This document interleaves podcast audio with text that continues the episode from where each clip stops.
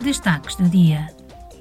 Hoje, em Bruxelas, a Presidente do Parlamento Europeu, Roberta Metsola, fará o discurso de abertura da primeira reunião intercomissões do Parlamento Europeu e do Conselho Supremo da Ucrânia.